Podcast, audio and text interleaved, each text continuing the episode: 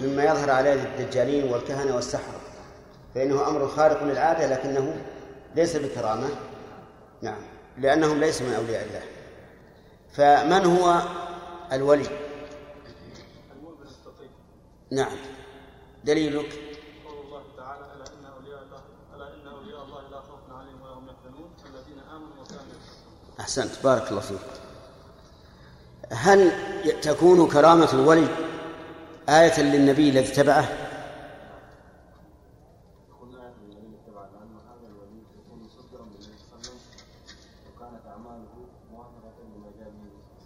نعم. فتكون آية للنبي شاهدة على أن ما جاء به النبي فهو حق ولهذا أكرم تابعه بهذه الكرامة. هل الكرامات في هذه الأمة فقط أو فيها وفي من سبق؟ فيها وفيما سبق. نعم. مثال ذلك ما حصل لمريم عليها السلام رضي الله عنها. عندما هزت النخلة وكانت في المخاض وكانت مرة ضعيفة فتساقط رطب- رطبا جنيا تساقط. العلو إلى الأرض ولم يتغير. يعني ما حصل لمريم عليه الصلاة والسلام حين حملت بعيسى. هذا في الأمم السابقة. وكذلك قصة أصحاب الكهف قصة الذي أمته الله من عام ثم بعثه قصص كثيرة في هذه الأمة منها مثلا ما حصل لمسكينه زوج رسول الله صلى الله عليه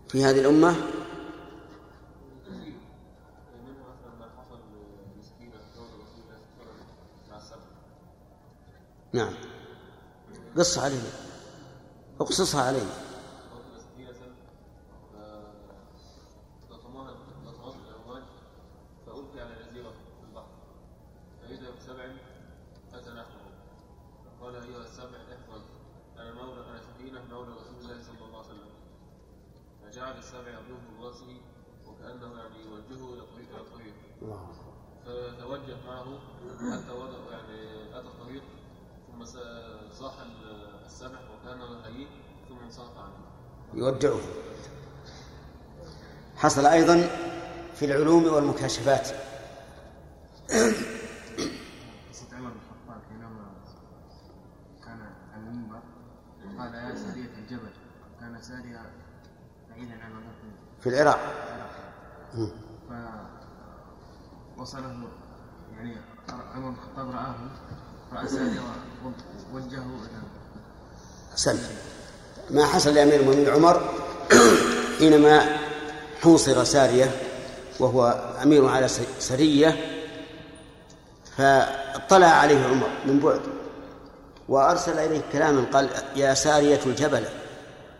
فسمع سارية كلامه ثم انحاز إلى الجبل. هذه قصة مشهورة. وقد ذكر شيخ الإسلام رحمه الله جملة صالحة من ذلك في كتابه الفرقان بين أولياء الرحمن وأولياء الشيطان. أشار المؤلف رحمه الله أن من الناس من نفوا كرامات الأولياء فما حجتهم؟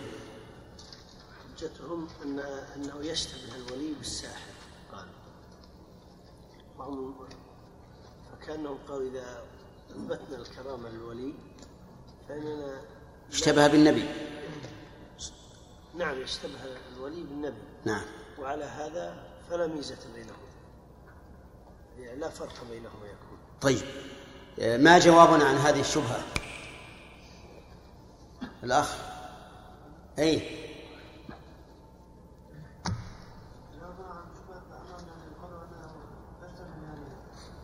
أن لو أثبتنا الكرامات لزم اشتباه النبي بالولي أو الولي بالنبي.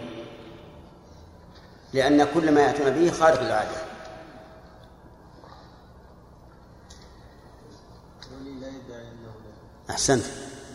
الولي لا يدعي النبوة أبدا. لو ادعى النبوة لم يكن وليا. ثم نقول بعد بعثة الرسول عليه الصلاة والسلام لا يرد علينا هذا. إطلاقا لا يرد. لماذا؟ لا نبي لا نبي بعد محمد صلى الله عليه وعلى آله وسلم. طيب. كذلك قولهم ربما يشتبه الساحر بالولي. لأن الساحر يأتي بأ- بأشياء خارقة للعادة. وجوابنا على ذلك أن الساحر ليس بولي كافر أو فاسق فليس بولي. هذه من جهة. من جهة أخرى أن الساحر تأتيه هذه الخوارق ب... إيش؟ نعم بفعله بفعله هو. يعني يتقرب للشياطين فيساعدونه. و ويقول هذا مثلا آية له أو كرامة أو ما أشبه ذلك. ثم انتقل المؤلف رحمه الله إلى الفصل الجديد وهو موضوع درسنا اليوم. قال فصل في المفاضلة بين البشر والملائكة. وهذا الفصل ليت المؤلف لم. لم يعقده. يعني ليته لم يتكلم بهذه المسألة. وموضوعها أيهم أفضل؟ الملائكة أو البشر؟ أيهم أفضل؟ فيقال أصل البحث في هذا لا داعي له. لأن الصحابة رضي الله عنهم وهم أحرص الناس على العلم والإيمان ما بحثوا هذا البحث ما قالوا نحن أفضل أو البشر نعم نحن أفضل أو الملائكة. ما قالوا هكذا. ما قالوا البشر أفضل أم الملائكة. وإذا وشيء سكت عنه الصحابة مما يتصل بالدين فالأجدر بنا أن أن نسكت عنه. وهذه قاعدة يجب عليك أن تفهمها. أن كل شيء سكت عنه الصحابة من أمور الدين فاعلم أن الخوض فيه من فضول الكلام ولا حاجة إليه. لأنه لو كان من مهمات ديننا ومن أصول ديننا ومما يجب علينا أن ندين الله به لتبين إما عن طريق القرآن أو طريق السنة أو الصحابة فإذا لم يوجد واحد من هذه الثلاثة علم أنه ليس من الدين في شيء. وإذا بنيت نهجك على هذا استرحت من إشكالات كثيرة يوردها بعض المتعلمين اليوم فيما يتعلق بصفات الله عز وجل وفيما يتعلق باليوم الآخر من أمور الغيب التي لا مجال للعقل فيها. فيريدون أشياء هي في الحقيقة تدخل في قول رسول الله صلى الله عليه وعلى آله وسلم هلك المتنطعون. قالها ثلاثة. وصدق والله رسول الله. كل إنسان يتنطع فهو هالك. ولا بد. لو لم يكن من هلاكه إلا مخالفته لطريق الصحابة. فنحن مثلا نقول ليت ليت المؤلف لم يتكلم بهذا. إذ لا فائدة لنا منه. هذا من الناحية العقلية. من الناحية الأثرية أن ذلك لم يكن في أسلافنا من الصحابة والتابعين من الصحابة. أن أن يخوضوا في هذا الأمر. لكن مع ذلك خاض الناس واضطر بعض من يكره الخوض في هذا اضطر إلى أن يخوض فيه ويتكلم. لماذا؟ لئلا يكون يترك المجال لمن لا لمن لا يصلح أن يتكلم فيه. وهذا كثير يا إخواني في العقائد وغير العقائد. فمثلا وجد من يتكلم في العقائد فيقول مثلا هل الله جسم أو غير جسم؟ ثم يقول ليس بجسم. ثم يبني على ذلك جميع الصفات التي ينكرها بهذه الحجة. هل الله في جهة أو ليس بجهة؟ هل الله يحد أو لا يحد؟ طيب إيش الكلام هذا؟ هل الصحابة سألوا الرسول عن ذلك؟ ولا بحثوا فيه؟ اسكت كما سكت. سكتوا. فلا وسع الله على من لم يسعه ما وسعه. اسكت. لكن لما اضطر علماء السنة إلى الكلام في هذا بناء على أن غيرهم تكلم قالوا لم نكن ندع المجال والميدان لهؤلاء الضلال يتلاعبون بهم بل لا بد أن نخوض. ثم نبين الحق. فمثلا في مسألة الجسم قالوا ماذا تريدون بالجسم؟ هل تريدون بالجسم أنه مكون من أشياء يمكن فقدها مع بقاء الجسم أو لا يمكن بقاء الجسم مع فقدها أو ما أشبه ذلك؟ إن أردتم هذا المعنى فنحن ننفي هذا المعنى عن الله. وإن أردتم بالجسم القائم بنفسه المتصل بالصفات اللائقة به الفعال لما يريد فإننا نثبت معنى الجسم لله نثبت هذا المعنى لله عز وجل. أما لفظ الجسم فنبعده بعيدا. لا ننفيه ولا نثبته لكننا نستفصل في معناه. أما أن نقول جسم أو غير جسم ليس لنا نتكلم. لأن الله لم يقل لأن الله لم يقل عن نفسه إنه جسم ولا إنه غير جسم. كذلك مسألة تفضيل الملائكة.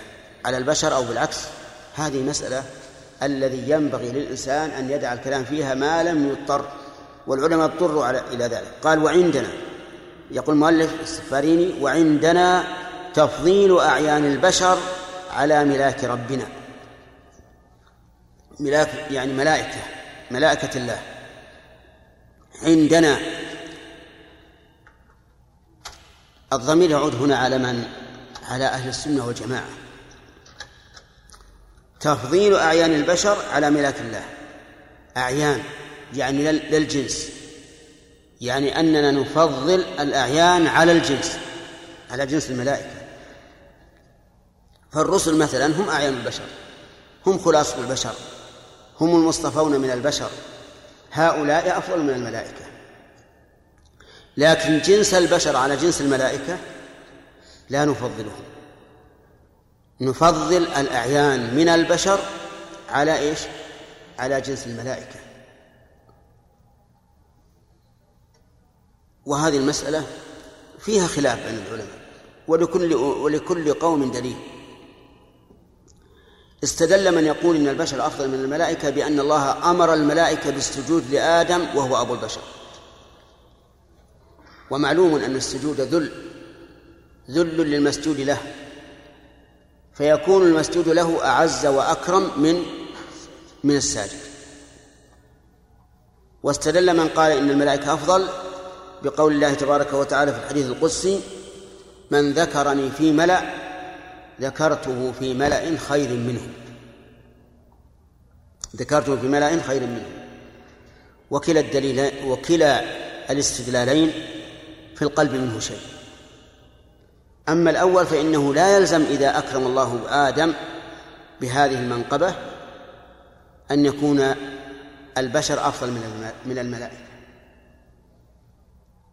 وذلك للقاعدة العامة وهي أن التميز بخصيصة واحدة لا يقتضي التميز المطلق. انتبه.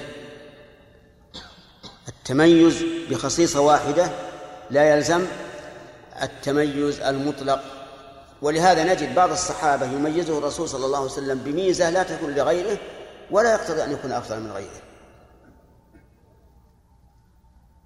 وأما الثاني من ذكرني في ملأ ذكرته في ملأ خير منهم فالمراد خير من الملأ الذي الذين ذكر الله عندهم.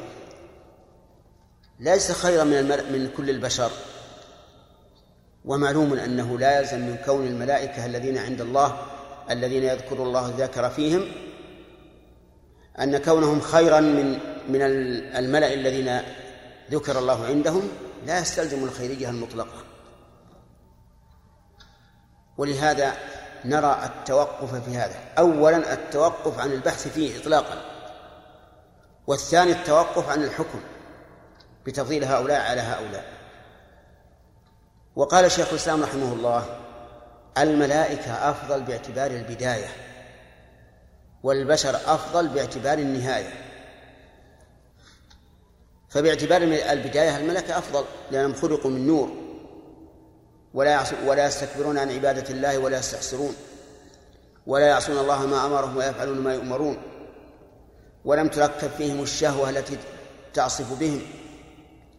بل هم عباد مكرمون قائمون بأمر الله. فهم باعتبار البداية أفضل. باعتبار النهاية. وكون البشر محل رضا الله عز وجل وكرا وأهل كرامة وأهل كرامته وما أشبه ذلك حتى الملائكة يدخلون عليهم يدخلون عليهم في الجنة يدخلون السرور عليهم. يدخلون عليهم من كل باب سلام عليكم بما صبرتم. فهذا يدل على أن البشر أفضل باعتبار النهاية. وهذا له وجه حسن لكن الذي أرى الإعراض لكن الذي أرى الإعراض الإعراض عن كل هذا وأن نقول مسألة التفضيل أولا الجنس مختلف ولا تفاضل بين الجنسين مختلفين والشيء الثاني باعتبار المرتبة عند الله عز وجل هذا ليس لنا به علم إطلاقا علمه عند الله سبحانه وتعالى. يقول يقول آه، عندنا تفضيل أعيان البشر على ملاك ربنا كما اشتهر يعني كما هو المشهور عند العلماء قال من قال سوى هذا افترى وقال وقال من قال سوى هذا افترى. قال الفاعل ضمير مستتر جوازا تقديره هو. فمن فمن هو القائل؟ القائل الإمام أحمد رحمه الله. القائل هو الإمام أحمد. ومثل هذا التعبير عند العلماء غير صحيح. وذلك لجهالة مرجع الضمير فيه فيكون الكلام غير معلوم. إذ أنه لا بد أن يعلم مرجع الضمير إما من سياق الكلام وإما من مذكور سابق أو مذكور لاحق. ولكن يجب أن نعلم أن متبع أن مقلد الإمام إذا ذكروا الفعل دون مرجع معلوم له فهو يرجع إلى الإمام انظروا في كتب الفقه مثلا في الإنصاف وغيره إذا قال نص عليه ما فيه مرجع سابق لكن من هو؟ الإمام أحمد. إذا قال إذا فعل كذا فعليه كذا وعنه له لا يلزمه كذا. عنه عن من؟ عن الإمام أحمد. وعنه ليس له مرجع. لكن كون الكتب ألفت في مذهبه يدل على أن الضمير الذي ليس له عائد معلوم آه نعم ليس له مرجع معلوم يعود إلى إلى الإمام السفارين رحمه الله من الحنابلة. فإذا قال وقال فالظاهر أن مرجعه إلى الإمام أحمد. على القاعدة المعروفة أن الضمير إذا لم يكن له مرجع معلوم في كتب المقلدة يرجع إلى من؟ إلى إمامهم. يقول وقال من قال سوى هذا؟ افترى. هذا الضمير يعود على تفضيل أعيان البشر على ملاك الله. من قال سوى هذا افترى. أي كذب. وقد تعدى في المقال واجترى. يعني يتعدى في قوله واجترى وكأن الإمام أحمد رحمه الله ينكر يا جمال. انتبه. ينكر إنكارا تاما على من قال بهذا القول أي بأن الملائكة أفضل من من البشر. والخلاصة الآن أن العلماء اختلفوا في تفضيل الملائكة على البشر أو البشر على الملائكة على أقوال يمكن أن نجعلها أربعة. تفضيل البشر تفضيل الملائكة الوقف التفصيل. والتفصيل مذهب من؟ شيخ الإسلام ابن تيمية. يقول الملائكة أفضل باعتبار البداية والبشر أفضل باعتبار النهاية. أما الوقف فهو قول صاحبكم. أن نقول الله أعلم وليس لنا أن نتكلم في هذا. لأنه لم يكن من بحث الصحابة رضي الله عنهم مع رسول الله. ولا شك أن داعي السؤال عما يتعلق بالدين في الصحابة أقوى منه من فينا. ولا شك أيضا أن الإجابة عن الاستشكال في عهد الصحابة أقرب إلى الصواب بل هو الصواب من إجابتنا نحن. لأنهم سيسألون من؟ الرسول عليه الصلاة والسلام وسيجيبه بالعلم اليقيني فإذا لم يكن سؤال من الصحابة عن ما يتعلق بالدين فاعلم أن السؤال عنه من باب التنطع في دين الله وإن شئت فاجعله بدعة كما قال الإمام مالك رحمه الله في من قال الرحمن على العرش استوى كيف استوى؟ قال ما أراك إلا مبتدعا. ثم قال الباب السادس في ذكر الإمامة ومتعلقاتها.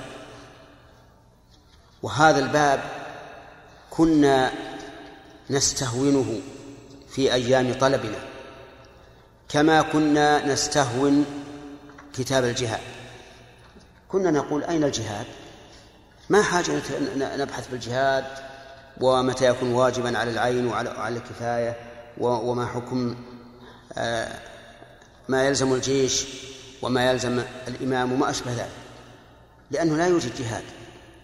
ثم لما حصل الجهاد في الوقت الأخير عرفنا أننا مفرطون وأنه ينبغي أن نكون أدركنا الجهاد تماما. في مسألة الإمامة كنا نقول ما حاجة نبحث في الإمامة. الحمد لله إمامنا ابن سعود وذولاك إمام أئمتهم عندهم نعم والحمد لله كل شيء راكب. لكن الآن تبين أنه لا بد أن نعرف الحكم. لا بد أن نعرف من هو الإمام من يستحق الإمامة.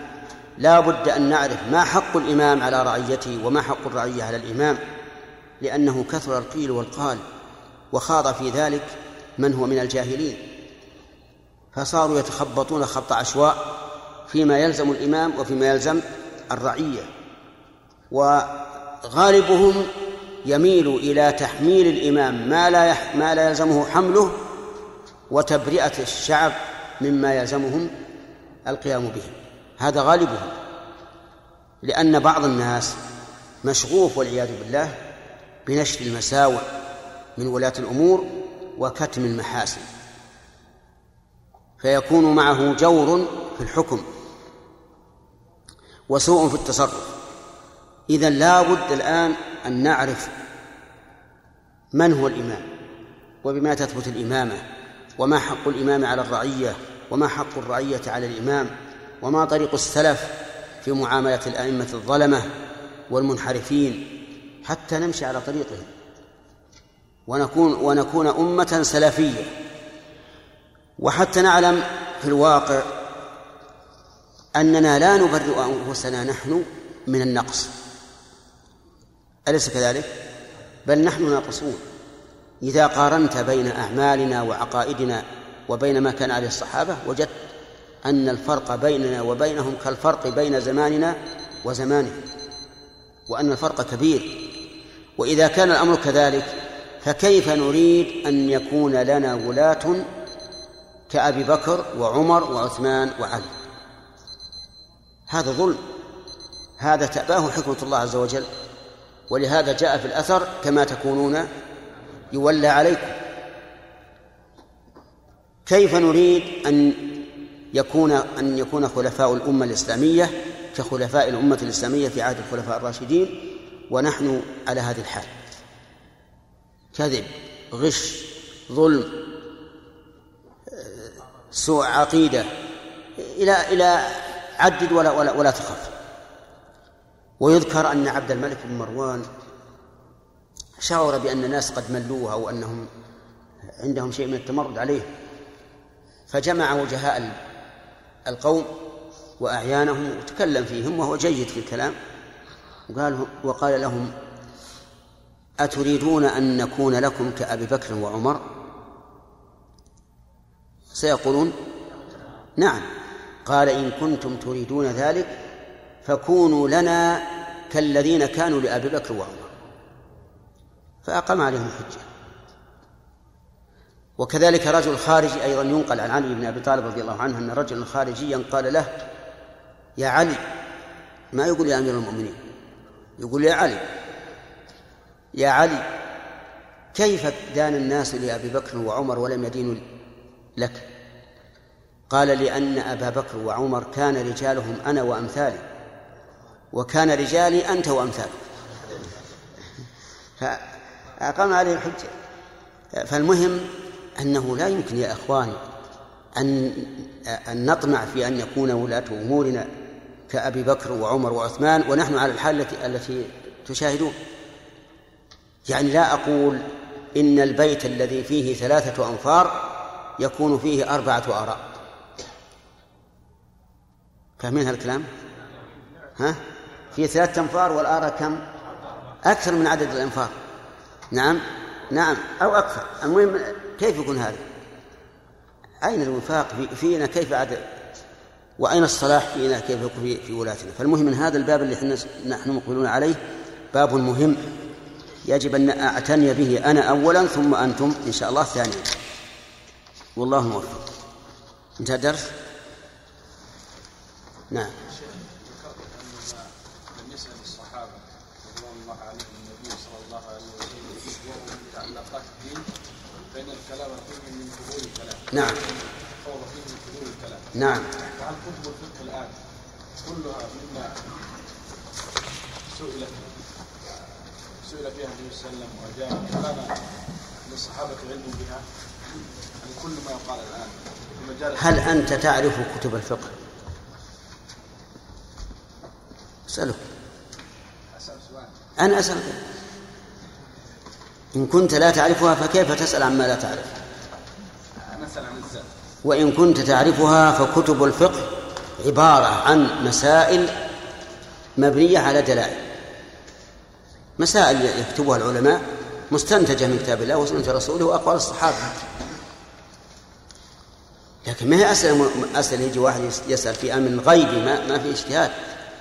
وأنا قلت لكم الأمور الغيبية أليس كذلك؟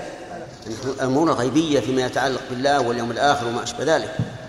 أما الأمور الاجتهادية فاسأل. الذهن ما له حد في الأمور الاجتهادية. أن يقيد هذه الأمور الغيبية ذكرناها وقيدناها مرارا وتكرارا.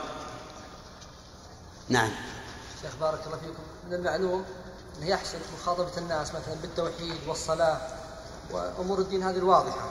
هل يحسن أيضا مخاطبتهم والكلام معهم في مثل هذا الأمر مثل حقوق الولي ولي الأمر وما ينبغي له؟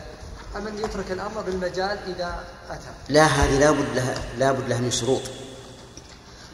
لأن كثير من من الناس الآن لو لو إنسان يتكلم بما يجب عليه في ولي الأمر مما مما له حق مما هو حق له وحق عليه اتهم. لأن الناس بعضهم غوغائي مع كل ناعم فلو قال إن ولي الأمر يلزمه كذا ويلزم الرعية كذا وكذا اتهم قال هذا منحاز وهذا محابي وهذا مداهن وأشبه ذلك. ما هي القول بال... اليوم اليوم؟ القول بالهوى أكثر من القول بالهدى. وهذا في يعني نوع من الفتنة. لكن على الإنسان في في أي مناسبة إذا تكلم أن إذا كما قيل عن عمر رضي الله عنه إذا تكلم أسمع وإذا ضرب أوجع فأنت إذا تكلمت خل كلامك يكون رصينا. ابتداء يا شيخ أب أم لا لا في المناسبة. في المناسبة لا تتهم. لكن مثلا من المناسبة إذا كثر الخوض وكثر الكلام وأشبه ذلك فمن المناسبة أن تتكلم. هل يجوز هل يجوز للعالم أن يحدث قولا جديدا في مسألة اختلف فيها الصحابة على عدة أقوال؟ وش القول هذا؟ مثل إيش؟ مثل إيش؟ طيب. نقول هذا القول الذي يحدثه إن كان داخلا في الأقوال فلا بأس. إذا كان خارجا فلا. داخلا في الأقوال مثلا أفرض الصحابة اختلفوا على في في مسألة. أحدهما ينفي والثاني يثبت. فجاء إنسان وفصل. فصل في المسألة. مثل القول بوجوب الوتر. قال بعض العلماء أن الوتر واجب وقال بعضهم ليس بواجب. وفصل قول فقالوا من كان له ورد من الليل يعني صلاة من الليل يجب عليه يجب عليه الوتر. بقول اجعلوا آخر صلاتكم بليل وترا ومن لم يكن فلا يجب عليه الوتر. عرفت؟ فمثلا إذا اختلفوا على قولين فإنه لا يجوز إحداث قول ثالث إلا إذا كان القول الثالث لا يخرج عن القولين. نعم.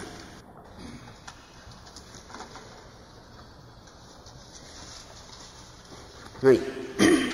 إمامة في الدين وإمامة في التن... في التدبير والتنظيم. فمن إمامة الدين الإمامة في الصلاة. فإن الإمام في الصلاة إمام إمامته إمامة دين. ومع ذلك فله نوع من التدبير حيث إن النبي صلى الله عليه وعلى آله وسلم أمر بمتابعته ونهى عن سبقه والتخلف عنه. فهذا نوع تدبير لأنه مثلا إذا كبر كبرنا وإذا ركع ركعنا وإذا سجد سجدنا وهلم جرا وأما إمامة التدبير فتشمل الإمام الأعظم ومن دونه. الإمام الأعظم هو الذي له الكلمة العليا في البلاد كالملوك ورؤساء الجمهوريات وما أشبه ذلك والإمام وما, وما دونه كالوزراء والأمراء وما أشبه هذا. والأمة الإسلامية كغيرها من يعني بشر والبشر كائن من الأحياء وكل حي فلا بد له من رئيس حتى البهائم. حتى الطيور في الجو لها رئيس تتبعه ولهذا كان الصيادون إذا أرادوا إذا مرت بهم جحافل من الطيور أو الظباء أو ما أشبه ذلك يصيدون أول ما يصيدون قائده. فإذا صادوا القائد ارتبك المجموعة فسهل صيده لأن كل كائن من البشر لا بد له من من قائد يقوده ولهذا أمر النبي عليه الصلاة والسلام المسافرين إذا كانوا ثلاثة يعني فأكثر أن يؤمروا واحدا منهم. يعني لا بد من, من, من, من أمير وإلا لاضطربت الأحوال وصار كل إنسان يقول أنا أمير نفسي وحينئذ يتزعزع الأمن ويحل الخوف.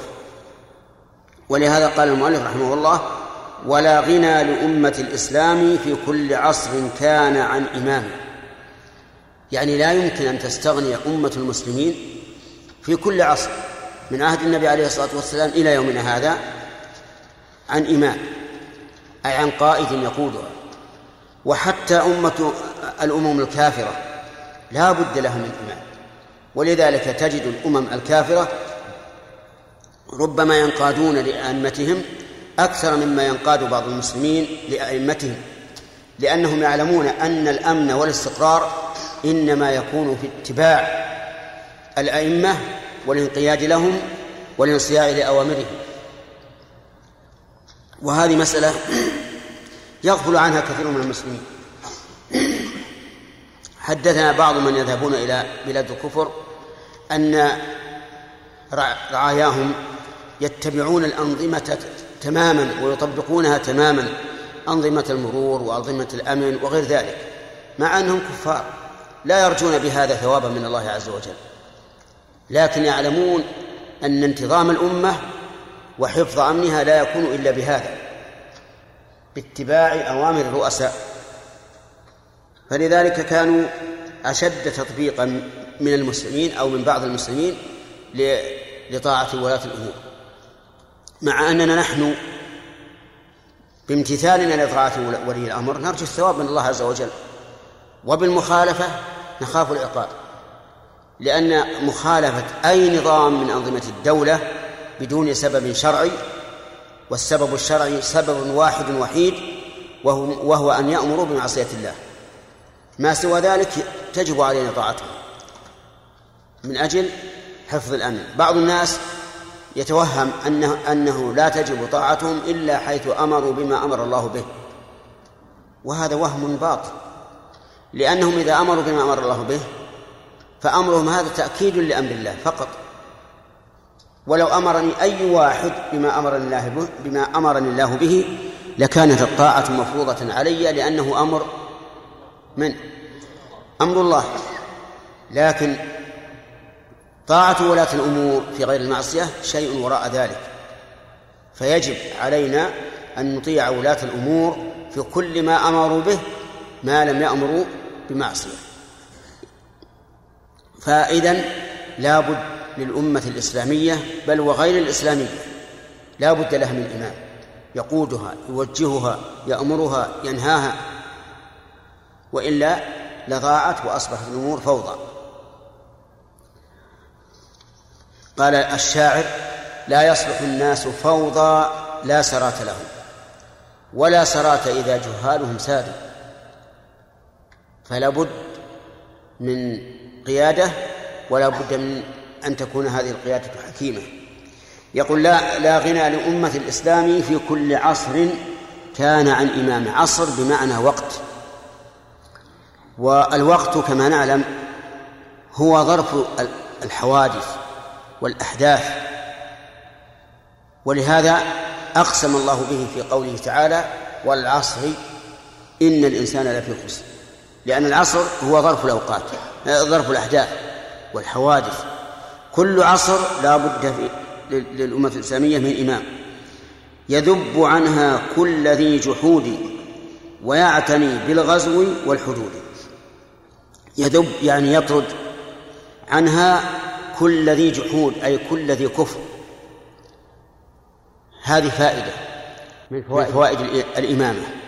أن الإمام يذب أهل الكفر عن بلاد المسلمين. يعني إيش؟ وش معنى يذب؟ يعني يرد ويطرد ويمنع كل ذي جحود من أن يعتدي على بلاد المسلمين. ومن المعلوم أنه ليس يمنع بنفسه يمنع بجنوده. الفائدة الثانية ويعتني بالغزو. يعتني بالغزو يعني غزو الكف يعني غزو الكفار. والأول الشطر الأول للمدافعة والشطر الثاني للمهاجمة يعتني بالغزو غزو الكفار ومقاتلتهم لأن الواجب على المسلمين أن يقاتلوا الكفار. فرض كفاية أن يقاتلوا الكفار حتى يكون حتى لا تكون فتنة ويكون الدين كله لله. إذا نظرنا في واقعنا اليوم وإذا هذه ممحوة من القاموس. مسألة غزو الكفار ممحو من القاموس. أليس كذلك؟ اللهم إلا ما يقع مدافعة. ومع ذلك ما يقع مدافعة لا تكاد تجد من يساعد هؤلاء المدافعين. إلا من أفراد الشعوب. أما الحكومات الإسلامية مع الأسف ونقولها بكل مرارة فإنها لا تساعد على الأقل مساعدة ظاهرة بالنسبة للدفاع عن المسلمين. والأحداث لا يحتاج أن أفصلها لكم لأنها أمامكم منشورة مشهورة. فلا بد من مقاتلة الكفار. قاتلوهم حتى لا تكون فتنة ويكون الدين كله لله. لا بد من هذا. فرض كفاية. ومعلوم أن فرض الكفاية يحتاج إلى شرط وهو القدرة بالنسبة للشعوب لا قدرة لهم بالنسبة للحكومات الله حسيب. منهم من يقتدر ومنهم من لا يقتدر وفي ظني أن كل واحد منهم يقتدر بالنسبة للمضايقات الدبلوماسية. لكن لا شيء. طيب هذا واحد. الثالث والحدود. يعني يعتني بالحدود. والحدود جمع حد والحد في اللغة المنع والمراد به هنا العقوبات المقدرة في فعل معصية. هذه هذه الحدود. العقوبات التي قدرها الله ورسوله في فعل معصية. مثل قطع قطع يد السارق. هذا حد. متى ثبتت السرقة؟ وتمت شروط القطع فإنه يجب الأخ اللي عند العمود إيش قلنا؟ ما هي؟ طيب وذكرنا إيش؟ مثل إيش؟ طيب هذا هذا هذا هذا القطع حد متى تمت شروط القطع وجب تنفيذه وجوبا فالحدود يجب تنفيذها وهي رحمة من الله عز وجل للعباد. إذ أنها كفارة للفاعل وردع لغيره. الحدود فيها فائدتان. كفارة للفاعل الذي أقيم عليه الحد وردع لغيره. قد يقول قائل لكن فيها إتلاف عضو من الأعضاء. وربما يكون هذا العضو حاملا من أكبر العمل مثل ربما يكون إنسان عنده صناعة قنبلة وما أشبه ذلك من الأشياء التي لا بد فيها لا بد منها. فماذا نقول؟ نقطعها نبترها حتى لا يجي آخر فيسر ولهذا قال الله تعالى ولكم في القصاص حياة. مع أن القصاص مع أن القصاص إضافة إزهاق نفس إلى نفس أخرى. فالمقتول واحد وبالقصاص يكون المقتول اثنين لكن هذا في حياة. كم من إنسان يرتدع عن القتل إذا علم أنه إذا قتل قتل؟ ولهذا قال ولكم في القصاص حياة. ومن ومن الحدود حد الزنا. وهو على حسب الجرم. فالبكر حده مئة جلدة وتغريب سنة. يعني يجلد مئة جلدة ويطرد عن البلد لمدة سنة. والثيب الذي قد من الله عليه بالنكاح حده الرجل. يرجم بالحجارة حجارة لا صغيرة ولا كبيرة حتى يموت. وإذا مات فهل يصلى عليه؟ نعم لأنه مسلم صلى عليه ويدعى بالمغفرة والرحمة. ومن الحدود حد القذف. القذف هو أن يرمي المحصن بالزنا. المحصن يعني العفيف. بأن يقول لشخص عفيف ذكر أو أنثى إنه زان. فهذا إما أن يقيم البينة أربعة رجال يشهدون وإلا فحد في ظهره. والذين يرمون المحصنات ثم لم يأتوا بأربعة شهداء فاجلدوهم ثمانين جلدة. وقد رتب الله على القذف ثلاثة أمور. فاجلدوهم ثمانين جلدة ولا تقبلوا لهم شهادة أبدا وأولئك هم الفاسقون. ثلاثة إلا الذين تابوا من بعد ذلك وأصلحوا فإن الله غفور رحيم. وهذا الاستثناء يعود على الفاسقون على قوله وأولئك هم الفاسقون. يعني إذا تابوا وأصلحوا زال عنهم الفسق. وهل يعود إلى ما قبلها؟ وهو عدم قبول الشهادة؟ فيه خلاف. فمنهم من يقول إنه إذا تاب قبلت شهادته ومنهم من يقول لا لأن قال لا تقبلوا لهم شهادة أبدا. الثالث الأول اجلوهم ثمانية جلدة. إذا تاب لا يعود عليه بالاتفاق. فصارت هذه العقوبات الثلاث الاستثناء يعود على آخرها بالاتفاق. ولا يعود على أولها بالاتفاق وهل يعود على الأوسط؟ فيه خلاف. طيب ومن الحدود حد قطاع الطريق الذين يحاربون الله ورسوله ويسعون في الأرض فسادا. يقفون على الطرق معهم السلاح ومن مر أخذوا ماله أو قتلوه أو ما أشبه ذلك. هؤلاء حدهم أن يقتلوا أو يصلبوا أو تقطع أيديهم وأرجلهم من خلاف أو ينفوا من الأرض. كم كم ذكرنا من أنواع آه، أربعة أنواع. هذه كلها حدود لا إشكال فيها. واختلف العلماء في الخمر. هل عقوبته حد أو تعزير؟ والصحيح أنها تعزير. ويدل لذلك ما يكاد يكون إجماعا من الصحابة. حيث إنه لما كثر الناس في شرب الخمر جمع عمر رضي الله عنه الصحابة واستشارهم. ماذا نصر فقال عبد الرحمن بن عوف يا أمير المؤمنين أخف الحدود ثمانون يعني فاجلد شارب الخمر هذا هذا الجلد. فأمر به عمر. فارتفع إلى ثمانين جلدة. وهذا يكون يكاد يكون كالإجماع لأنقول أخف الحدود يعني أن عقوبة الخمر ليست حدا. ويدل لذلك أيضا أنه لو كانت عقوبة الخمر حدا ما كان لعمر أن يغيره. تلك حدود الله فلا تعتدوها.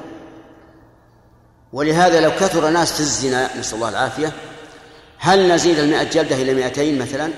لا ما يمكن.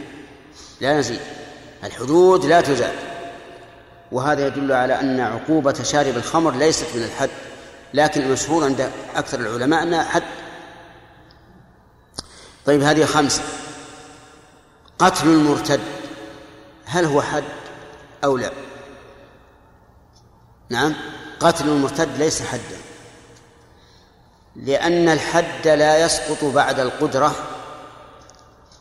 وقتل المرتد يسقط بعد القدرة إذا تاب. الحدود إذا قدرنا على الفاعل لا يسقط الحد ولو تاب. أما الردة فإذا تاب منها ولو بعد القدرة عليه فإنه لا يقتل يحرم قتله. إلا ما قيل في الساحر إنه يقتل حدا لحديث حد الساحر ضربه أو قال ضربة بالسيف. طيب. القصاص هل هو حد أو لا؟ نعم ليس بحد. القصاص ليس بحد. ولذلك لو لو أن أولياء المقتول عفوا. يقتص من القاتل؟ لا. إذا ليس بحد. وقد رأيت بعض المتأخرين المعاصرين يجعل الحدود سبعة أنواع ويدخل حد الردة وحد والقصاص. وهذا خطأ وغلط. لأن الحد عقوبة مقدرة من الشرع لا تسقط بإسقاط أحد. حتى أن النبي صلى الله عليه وعلى آله وسلم لما شفعوا إليه في المرأة المخزومية التي كانت تستعير المتاع وتجحده فأمر النبي صلى الله عليه وعلى آله وسلم بقطع يدها غضب وخطب الناس وقال لأسامة وقد شفع إليه أتشفع في حد من حدود الله ولو أن المقتول ولو أن القاتل لما طلب أولياء المقتول أن يقتل وشفع أحد فيه فهل ينكر عليه؟ أجيب يا جماعة لا ينكر لأن الحق لهم لو أن أولياء المقتول قال لا بد أن نقتل القاتل وحكم القاضي بقتله فجاء رجل طيب وعرف أن هذا القاتل رجل من من الخيار لكن سولت له نفسه قتل أخيه فقتله. ذهب إلى أولياء المقتول وشفع إليه فلا بأس. ولو كان حدا لحرمت الشفاعة فيه. طيب إذن من مهمات الإمام إقامة الحدود. وهذا يعني أنه يجب على الإمام أن يقيم الحدود على أي إنسان كائن من كان. طيب لو سرق أبو أبو الحاكم أبو الإمام يأمر بقطع يده؟ سبحان الله. أبوه يا جماعة وين البر؟ نعم؟ طيب هذا من البر. صحيح. هذا من البر. لأن لأن هذا الحد كفارة له يسقط عنه عقوبة الآخرة. وعقوبة الآخرة أشد من عقوبة الدنيا. هذا جواب. جواب آخر أن نقول هذا الحق ليس حقا للإمام. هذا حق لمن؟ لله عز وجل. رب الإمام ورب أبي الإمام. فإذا أمر بقطع يد أبيه لأنه سرق قلنا جزاك الله خيرا. هذا محمد رسول الله صلوات الله وسلامه عليه يقول أقسم إقساما أمام الناس. قال ويم الله لو أن فاطمة بنت محمد سرقت لقطعت يدها. طيب طيب. يقول وفعل معروف. هذا الرابع من من مسؤوليات الإمام. يعني ويعتني بفعل المعروف يعني أن يفعل هو المعروف أو أن يأمر بالمعروف أو الأمران كلاهما. نعم. لكن الأول له ولغيره. فعل المعروف كل إنسان مطالب به. لكن الأمر بالمعروف أول من يطالب به الإمام. أول من يطالب به الإمام يجب عليه أن يأمر بالمعروف إما بنفسه وإما بنوابه. وجوبا. الأمر بالمعروف من مهمات الإمام ومن مسؤولياته وإذا أضيع لا قدر الله فإن الله سوف يسأله عنه يوم القيامة سؤالا مباشرا. ولذلك كان من توفيق الله لهذه البلاد أن يسر الله فيها إقامة آمرين بالمعروف وناهين عن المنكر من قبل الإمام. ونسأل الله تعالى أن يوفق الإمام حتى يعطيهم جميع الصلاحيات التي يقوم بها الأمر بالمعروف والنهي عن المنكر. الأمر بالمعروف من مسؤوليات الإمام. فلنسأل ما هو المعروف؟ هل المعروف ما تعارف الناس عليه؟ أو المعروف ما عرفه الشرع وأقره؟ ها؟ طيب عاشروهن بالمعروف. ماذا تقولون؟ ما الم- ما المراد بالمعروف؟ ما تعارف الناس عليه. طيب هنا لماذا لا نقول ما تعارف الناس عليه؟ لو قلنا بذلك لفسدت الدنيا وفسد الدين وصار لكل بلد شرع لأن أعراف الناس تختلف من الناس من يستبيحون أن أن أن يقيموا أسواق الدعارة فهل يكون ذلك معروفا لأنه متعارف بينهم؟ لا من الناس من يباع من تباع عندهم جرار الخمر كما تباع جرار البيبسي هل نقول هذا معروف؟ لا. إذن المعروف ما عرفه الشرع وأقره. وإن شئت فقل وهو أدق ما ما شرعه الشرع. ما شرعه. لأن شرعه إياه اعتراف به. فكل المشروعات كل ما شرعه الله ورسوله فهو معروف. ثم الأمر به على حسب مرتبته فالأمر بالواجب واجب والأمر بالمستحب مستحب. طيب الأمر بالمعروف يحتاج إلى شروط. يحتاج إلى شروط لا بد من تحققها. وسيأتينا إن شاء الله في الفصل الذي بعده. شروطه. فنؤجل هذا إلى إلى إلى ما بعد. قال وترك نكر ترك المنكر. أيضا المسؤولية على من؟ على الإمام وليعلم أن المعروف نعم أن ترك المعروف وفعل المنكر إذا كان مستترا على الإمام عن الإمام فليس من مسؤوليته. ليس من مسؤوليته. مسؤوليته الظاهر. لكن المنكرات في البيوت إذا لم يطلع عليها فإنها ليست من مسؤوليته. لأنه لا يكلف نفسا إلا وسعها. طيب. من المنكرات التي يجب على الإمام أن يمنعها أن يظهر النصارى أو اليهود أو البوذيون أو غيرهم من أهل الكفر ما يكون شعارا لهم في بلاد الإسلام. مثل أن يعلق النصراني صليبا في صدره. ممنوع. ممنوع في بلاد الإسلام. يجب منعه. ولكن بالتي هي أحسن. سمعت أن بعض الإخوة الناهين عن المنكر رأى فلبينيا قد تقلد قلادة ذهب وفي أسفلها الصليب فأمسك بالقلادة وبترها كادت تحز رقبتها وتقطعها هل هذا من الخير؟ لا هذا إساءة للإسلام وغلط والواجب أن مثل هذا ينصح لو أنه قال لهذا الرجل يا يا رجل ولا يا أخي؟ بعض الناس يقول يا أخي. قال يا رجل أخفي هذه أخفي هذه. بلطف. لحصل لحصل المقصود بدون بدون عنف بدون عنف والله تعالى يحب الرفق في الأمر كله كما ثبت عن النبي عليه الصلاة والسلام. رفيق يحب الرفق في الأمر كله. إذن يجب على الإمام أن يمنع المنكرات. فما كان معلنا فالأمر واضح أنه من مسؤوليته. وما كان مستورا فإن علم به فعليه مسؤولية. وإن لم يعلم فلا يكلف الله نفسا إلا وسعها. طيب ما هو المنكر؟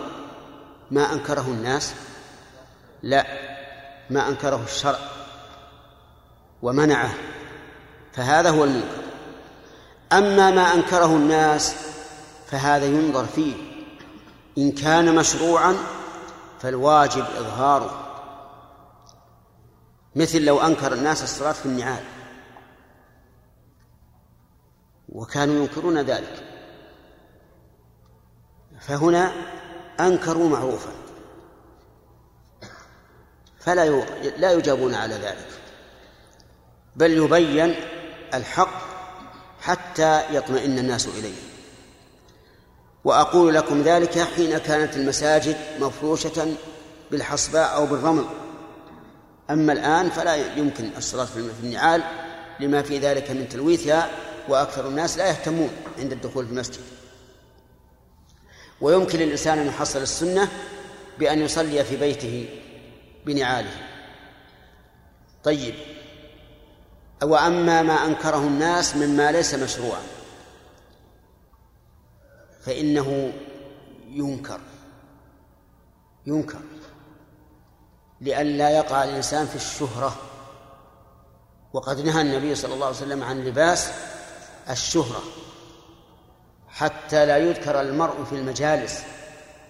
لأن الإنسان الذي يخالف عادات الناس سوف تلوكه ألسنتهم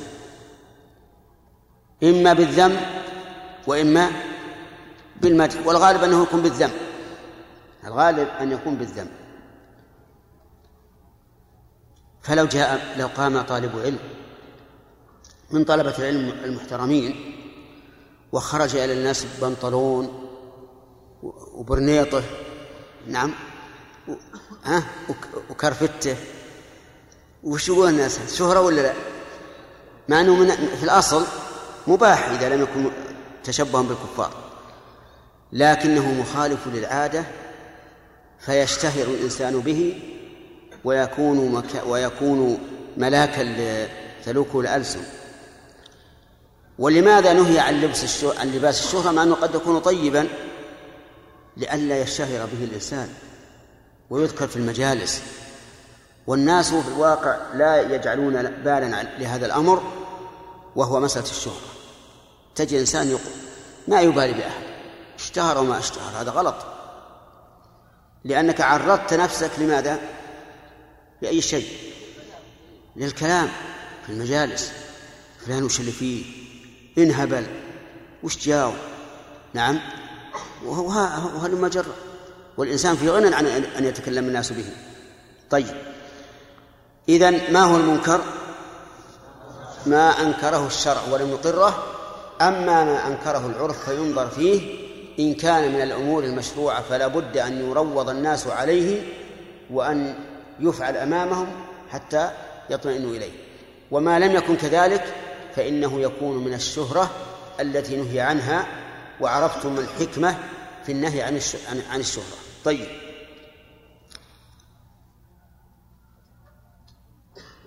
هذه خمسة أشياء. السادس من مسؤولياته نصر مظلوم. يجب على الإمام وعلى غيره أيضا لكن على الإمام بالدرجة الأولى لأنه هو الذي يستطيع أن ينصر المظلوم. وذلك برفع الظلم عنه إن كان قد وقع ودفعه عنه إن كان متوقعا. انتبه. نصر المظلوم بماذا؟ برفع الظلم عنه إن كان قد وقع وبدفعه عنه إن كان متوقعا بأن يسمع إنسانا يهدد شخصا بأخذ ماله أو غيره فيمنع أو يكون إنسان قد فعلا استولى على حق غيره فيرفعه فلا بد نعم فعلى الإمام مسؤولية نصر المظلوم وغيره. غيره عليه أيضا.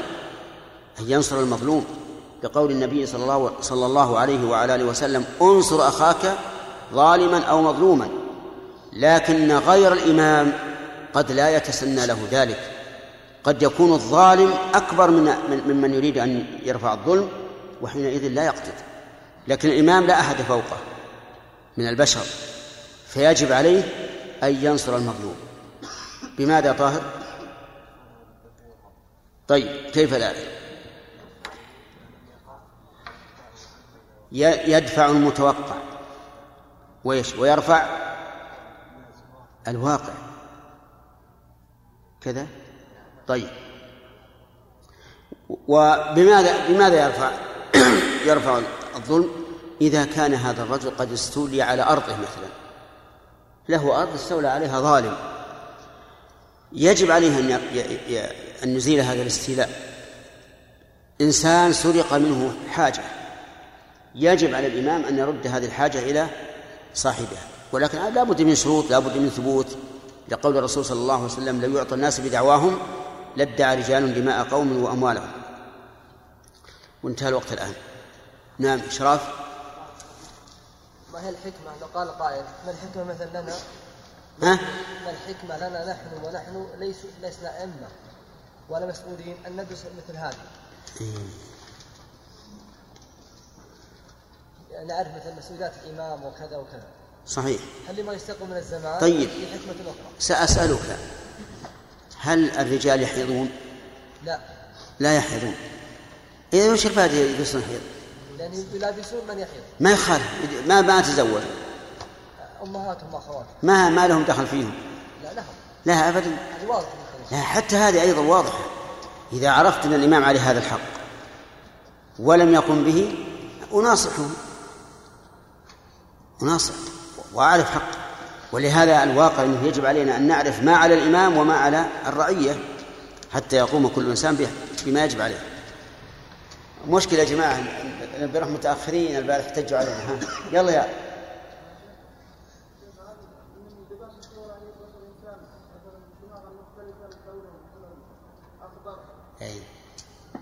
بأي شيء كل ما يشتهر به. لكن مثلا لو كان لو كان الإنسان من غير هذا البلد وبقي على لباسه في بلده هل يكون هذا شهرة؟ لا. عجيب. لا. بل قد يكون في هذا ميزة يعني نع- نعرف أن هذا الرجل من البلد الفلاني. نعم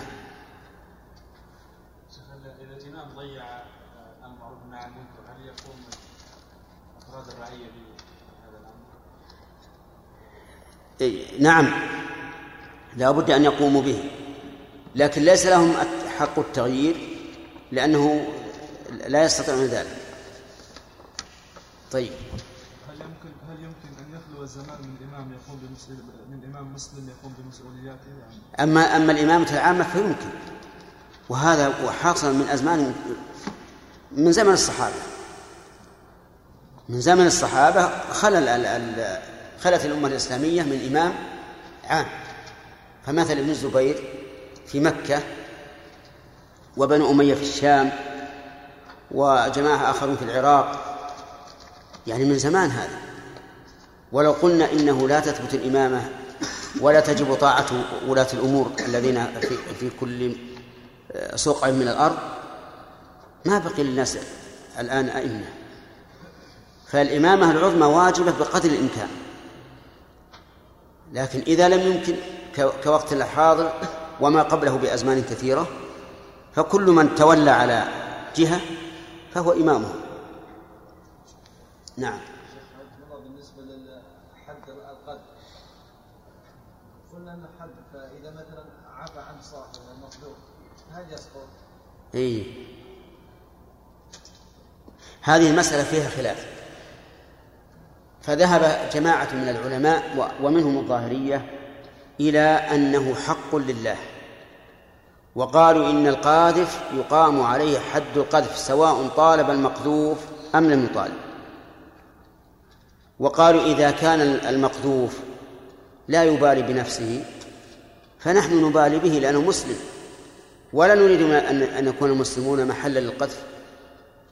والآية عامة والذين يرمون المحصنات ثم لم يأتوا بأربعة شهداء فجلدوهم كقولها الزانة والزاني فاجلدوا كل واحد منهما مائة جلدة.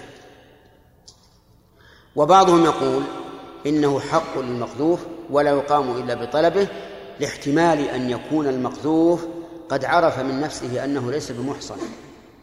لأن من شرط إقامة الحد على القاذف أن يكون المقذوف محصنا وقد يكون المقذوف عرف من نفسه أنه غير محصن. إنه والعياذ بالله يزني ليس عفيفا. وحينئذ تكون إقامة الحد على القاذف جناية وظلم وظلما جناية وظلما نعم. كيف يجمع بين في أمر النصارى في بي بين بين إيش؟ المحاسنه بين المحاسبة المحاسنه ها. في أمر النصارى والكفار بين قول النبي عليه الصلاه والسلام آه، قبروه من ارض الخير إيه. بدل ما تقول محاسنة هل مشتبهة هي المحاسبة ولا المحايسة ولا الإحسان. طيب. آه، نقول إن قول الرسول صلى الله عليه وسلم إذا لقيتموهم في طريق فاضطروهم إلى أضيقه. ليس معناه أنني إذا وجدت اليهود والنصارى في الطريق إني أرصهم على الجدار. و بل المعنى أن لا تتمايزوا للتوسعة عليهم ويدل لهذا المعنى أن الصح... أن النبي صلى الله عليه وسلم وأصحابه لا لا يعامل اليهود الذين في المدينة. كما يفهمه بعض الناس من الحديث فمعنى اضطروهم إلى أضيقه أنه إذا كان الطريق مثلا فيه فسحة وفيه ضيق نجعلهم هم يمشون مع الضيق مثلا التقى بالشارع جماعة من المسلمين وجماعة من اليهود أو النصارى. العادة أن أحد الجماعات نعم يوسع لل- لل- للأخرى. نقول لا توسعوا لهم. خلوهم هم الذين يضطرون ويمشون على واحد واحد. هذا معنى الحديث. نعم. فصار في منهاجه ونصب ونصبه بالن- ونصبه بالنص والإجماع وقهر وقهره فحل فحل عن الخداع. وشرطه الإسلام والحرية عدالة سمع مع الدرية. بسم الله الرحمن الرحيم. هذا الباب في ذكر الإمامة ومتعلقاتها. وذكرنا فيما سبق أن نصب الإمام لا بد منه. وقد صرح العلماء بأنه فرض كفاية وهذا واضح. طيب هل الإمام يختص بعصر من العصور أو شامل؟ لا سؤال خاص. شامل جميع طيب. هل هناك دليل يدل على أنه لا بد لل- للناس من قيادة؟ حتى في المجتمعات الصغار.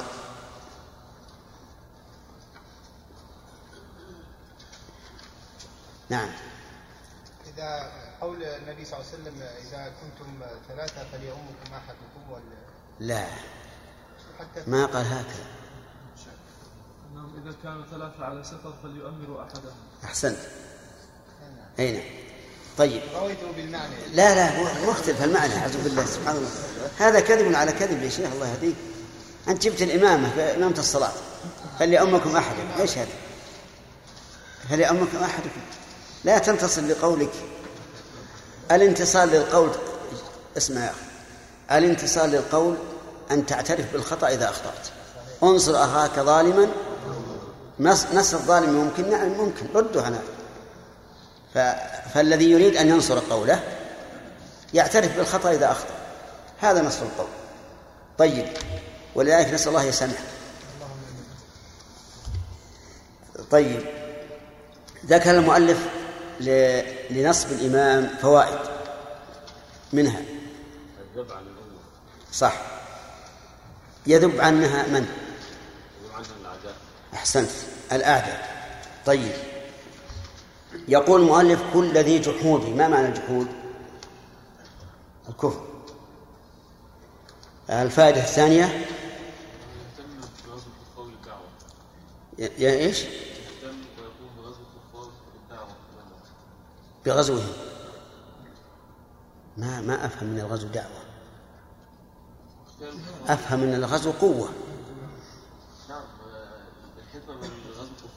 قتالهم دعوتهم إلى الإسلام. المهم قالوا يغزو يقيم الغزو وهو الجهاد. طيب يوسف؟ نعم إقامة الحدود. إقامة الحدود. طيب آدم؟ يلا. فعل منكر فعل أمر. يامر يأمر بالمعروف. يأمر صحيح. الأمر بالمعروف والنهي عن المنكر. طيب. المعروف ما هو؟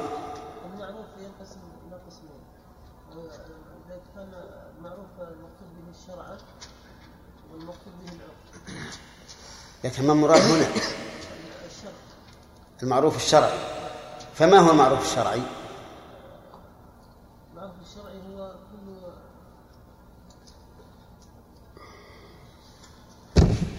أي نعم. ها. أي أنت. ما عرفه الشرع وأقره طيب. آه، الفائدة. ال- واحد اثنين. ها؟ السادسة عبيد الله. نصر المظلوم ما معنى نصر المظلوم؟ ينصر المظلوم عن الظلم المتوقع أو النادل الواقع زين. يعني بدافع الظلم عنه أو رفعه عنه. طيب. السابعة.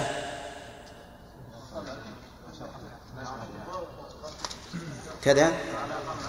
طيب ناخذ بسم الله الرحمن الرحيم. الحمد لله رب العالمين وصلى الله وسلم على نبينا محمد وعلى آله وأصحابه أجمعين. قال المؤلف رحمه الله وقمع كفر. قمع الكفر يعني إذا ظهر. وهذا غير الذب.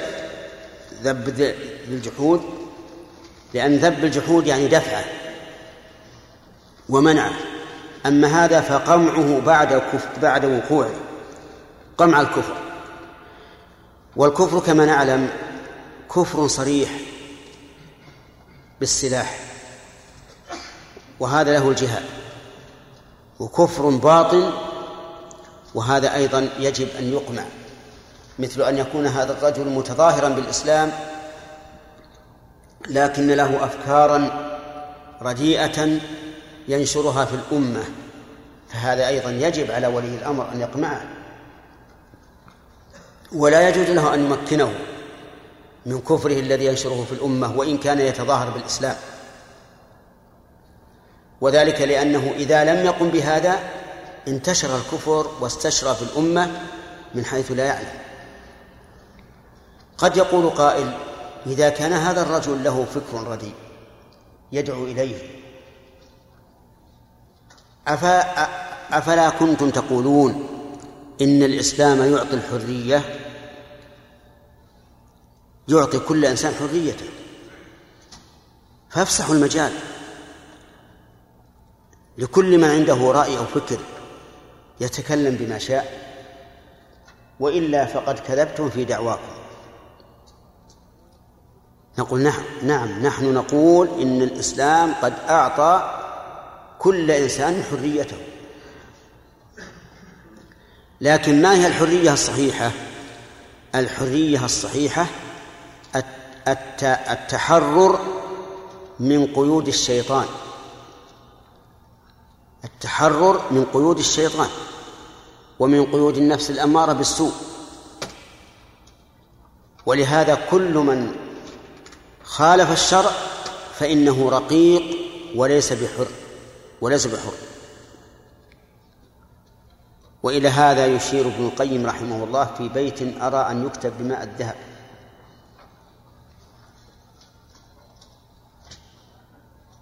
وذلك أنه قال معنى البيت أنهم تحرروا من الرق الذي خلقوا له. وابتلوا برق النفس والشيطان يعني أنهم تحرروا من الرق الذي خلقوا له وهو الرق لمن؟ لله عز وجل ولكنهم ابتلوا برق النفس والشيطان واضح؟ وهذا الذي يقول أعطوني حريتي أقول ما شئت نقول نحن إذا أعطيناك حريتك وقلت ما شئت من الكفر والفسوق والأخلاق الرديئة, فإنك قد بليت برق. وهو رق النفس والشيطان. رق النفس والشيطان. وعلى, وعلى هذا نقول إن قمع الكفر ولو تظاهر الإنسان بالإسلام إنه من واجبات الإمام. وعلى هذا يجب على الإمام أن يجعل له نظراء ينظرون في كل ما يكتب في الصحف والمجلات وكل ما ينشر في الإذاعات المسموعة والمرئية وكل ما يذكر في الكتب والرسائل المؤلفة يجعل أمنا علماء. لا يجعل علمهم بالانتساب. أنهم منتسبون إلى كذا فلهم الحق في في النظر بل يكونوا أمنا وعلم بالشريعة ويمنع كل شيء يدعو إلى الفسوق والمجون والكفر. يجب على الإمام ومعنى قولنا يجب ليس حروفا تكتب على ورق بل هي مسؤولية عظيمة يسأل عنها الإمام بين يدي الله عز وجل. فعليه مسؤولية قمع الكفر بأنواعه وأشكاله. طيب هذا السابع أو لا؟ طيب الثامن قال وأخذ وأخذ مال الفيء والخراج. يعني ويعتني أيضا بأخذ مال الفيء والخراج. وهذان مادة بيت المال.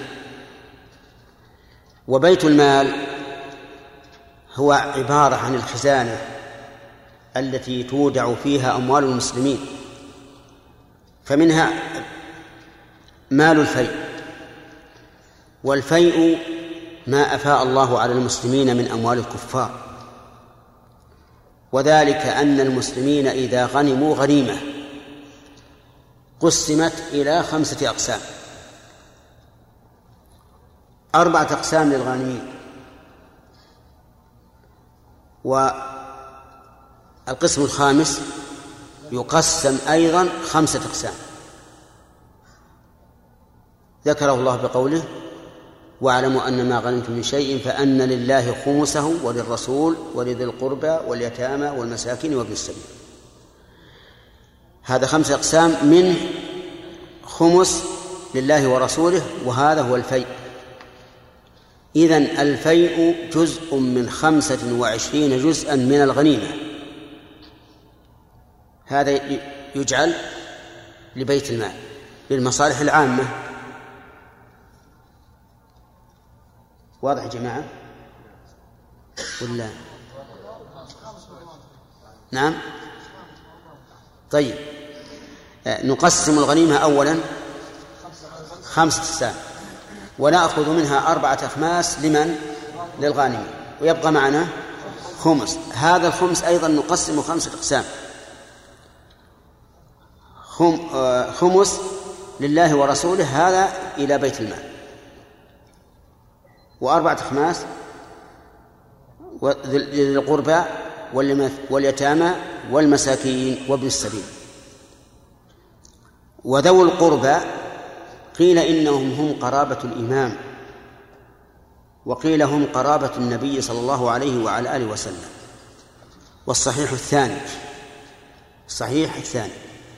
وبناء على هذا التقسيم الذي سمعتم يكون مال الفيء بالنسبة للغنيمة جزءا من يا جماعة أحيانا واحد يكاد يفرق. جزء من إيش؟ من خمسة وعشرين جزءا. أي نعم. واضح عبيد لا حول ولا قوة خمسة الخمس. عرفت يا أخ نعم. ما عرفت؟ ها؟ كيف؟ ها؟ إيش يقول؟ البيت ان شاء الله فهم. طيب المهم على كل حال الآن غنم المسلمون غنيمة. غنموا اموالا كثيرة من الكفار يعني غزوا الكفار وغنموا منهم غنيمة كثيرة. نقسمها كم؟ خمسة أسهم. أربعة أسهم للغانمين يعني للمجاهدين الذين جاهدوا باشروا القتال. تقسم بينهم للراجل سهم وللفارس أسهم وللراكب على بعير ونحوها سهمان هذا معروف. الخمس الخامس نقسمه أيضا خمسة أقسام. خمسة أسهم. خمس يكون فيئا لبيت المال. وأربعة أخماس تقسم كالآتي لذو القربى واليتامى والمساكين وابن السبيل. وعلى هذا فنسبة الفيء لجميع الغنيمة كم؟ واحدة واحد من خمسة وعشرين. سهلة هذه ما هي صعبة. عبد الله فاهم؟ طيب. هذا هذا الفيء. الخراج أيضا الثامن أخذ مال الخراج. فما هو الخراج؟ الخراج هو أن المسلمين إذا غنموا أرضا وتعرفون أن الغنائم إما عقارات وأراضي وإما منقول. غنموا أرضا فتحوها بالسيف وجلى أهلها عنها تكون للمسلمين. هذه يخير الإمام بين قسمها على ما سبق كم خمسة أسهم والخمسة الخامس يقسم خمسة أسهم وبين أن يقفها على المسلمين يجعلها وقف ويضرب عليها خراجا خراجا يعني دراهم معينة كالأجرة. كل مساحة معينة عليها شيء معين من الدراهم. هذا يسمى إيش؟ الخراج. والخراج يعني الرزق. أم تسألهم خرجا فخرج ربك خير وهو خير الرازقين. هذا الخراج يؤخذ من كل من تكون هذه الأرض بيده. سواء انتقلت بميراث أو أو ببيع أو بغير ذلك. وهذه الطريقة اختارها أمير المؤمنين عمر بن الخطاب رضي الله عنه الموفق للصواب. مثل خيبر قسمت أو أو جعلت أو جعل عليها خراج. قسمت. قسمت. ولهذا في الصحيحين أن عمر قال يا رسول الله إني أصبت أرضا بخيبر ولم يكن لي مال أنفس منه. إلى إلى آخر الحديث. لكن أرض الشام ومصر والعراق التي فتحت في عهد عمر رأى رضي الله عنه أن لا تقسم بين الغانمين. قال إذا قسمناها بين الغانمين انحصر نفعها بمن؟ بالغانمين. أربعة خماس من نفعها يكون للغانمين. ثم يموت فلان ويأتون ذريتها لما قد لا يكون فيهم خير. فرأى أن أنها تبقى بأيدي أهلها عامة ويضرب عليها خراجا مستمرا يؤخذ ممن هي بيده. الآن لو كان لي بيت وأجرته واحدا من الناس عشر سنوات كل سنة بمائة ريال. هذه الأجرة نظيرها الخراج. الخراج يقال مثلا من أخذ من هذه الأرض مساحة كذا وكذا فعليه كذا وكذا من الدراهم. تبقى الأرض بيده وكل سنة يسلم الدراهم التي جعلت عليها. أين تذهب الدراهم؟ البيت المال. من المعني ببيت المال؟ الإمام. ولهذا قال وأعتني بال... ب... نعم. و... وأخذ مال الفيء والخراج. أخذ مال الفيء والخراج. فهذا من مسؤوليات الإمام. لكننا نسألكم الآن هل يوجد أرض خراجية يستخرج منها؟ الآن لا. تغيرت البلاد ومن عليها. لكن فيما سبق موجود. وتدر هذه الأراضي على بيت المال شيئا كثيرا. لكن الآن إلى الله المشتكى. طيب يقول ونحوه يعني أخذ مال الفي والخراج ونحوه. نحو هذه بمعنى مثله وهي كلمة واسعة عامة كثيرة. مثلا إذا مات ميت وليس له وارث أين يذهب أين يذهب ماله؟ لبيت المال. والمعني بذلك الإمام. الأموال المجهول صاحبها. ضائعة ولم يعرف لها صاحب. أيضا تكون لبيت المال. وهلم جرا أموال كثيرة تدر على بيت المال وبيت المال يعنى به الإمام ويجب عليه أن يصرفه في مصالح المسلمين. طيب وقوله والصرف في منهاج يعني أيضا هو آه، يعتني بالصرف في منهاج وما. وما أثقل هذا الأخذ سهل على الإمام ولا لا؟ الأخذ سهل سهل أن يأخذ الخراج من الأراضي ويأخذ مال من مات وليس له وارث هذا سهل لكن الشاق الأخير الصرف في منهاج يعني الصرف في طريق شرعية أن يصرف المال في طريق شرعي. هذا من مسؤوليات من؟ مسؤوليات الإمام يجب عليه أن يصرف مال المسلمين في الطريق الصحيح النافع للمسلمين. لا يكن جماعا مناعا دفاعا. جماع للمال مناع في بذله في الخير دفاع في في بذله في الشر. هذا حرام. إن أقواما يتخوضون في مال الله بغير حق لهم النار يوم القيامة. فالآن اسمع ما يجب على الإمام من المسؤوليات العظيمة.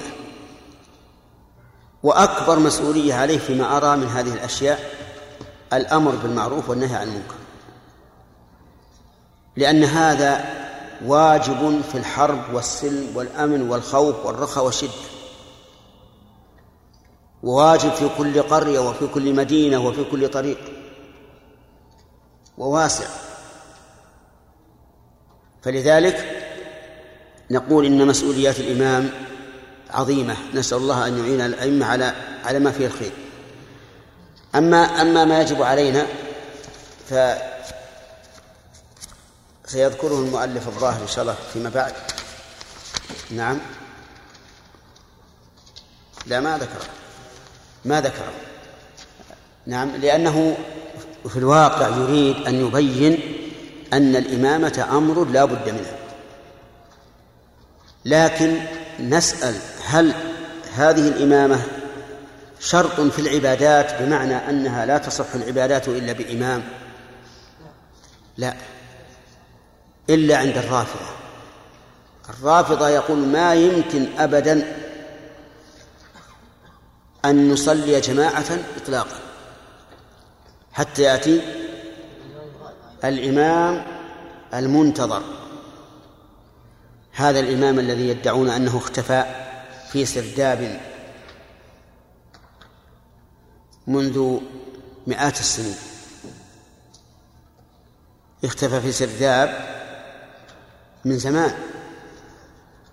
وكل صباح يهيئون فرسا عليه راكب معه رمح وخبز وعسل وماء. كل صباح يجلس عند هذا السرداب ينتظر خروج الإمام. فإذا خرج أفطر بالخبز والماء والعسل. ثم أخذ الرمح وركب الفرس وسار في الأرض. يملأها عدلا بعد أن ملئت جورا. أي نعم. يسمى الإمام المنتظر. يقول لا يمكن ابدا أن نصلي جماعة ولا جمعة إلا إذا جاء هذا الإمام المنتظر. لكن في ظني أنه بعد أن جاء زعيمهم آه الذي أسس ولاية الفقيه غير هذا الرأي. وقال لا يمكن. هذا الإمام المنتظر وين الإمام المنتظر؟ ما نصلي جمعة ولا جماعة لن يأتي. وصار يأمرهم أن يصلوا مع الجماعات. والجمعات أيضا. وهذا طيب تحول إلى إلى حق. والله المستعان. نعم. إيش؟ ليس إلا سؤال واحد.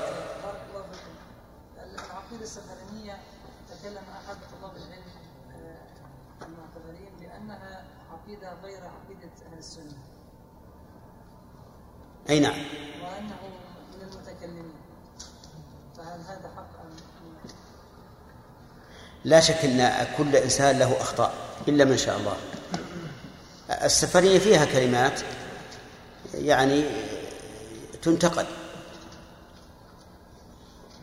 ولكن إذا كانت مسألة من آلاف المسائل المنتقدة هل يقال إن الرجل خرج عن أهل السنة والجماعة أو خرج عن السلفية؟ وما ندري لعل هذا القائل هو الذي خرج عن السلفية. إذ أن السلف يغتفرون قليل الخطأ في كثير الصواب ويحكمون بالقسط. أما أن يحكم بالجور وإذا أخطأ إنسان ما في مسألة وتبع فيها مذهبا مبتدعا في هذه المسألة قيل هذا من هؤلاء هذا أشعري ولو أخذ قوله. هذا ليس من طريق السلف. السلف الصالح رضي الله عنهم ينظرون بين الحسنات والسيئات ويحكمون بالقسط.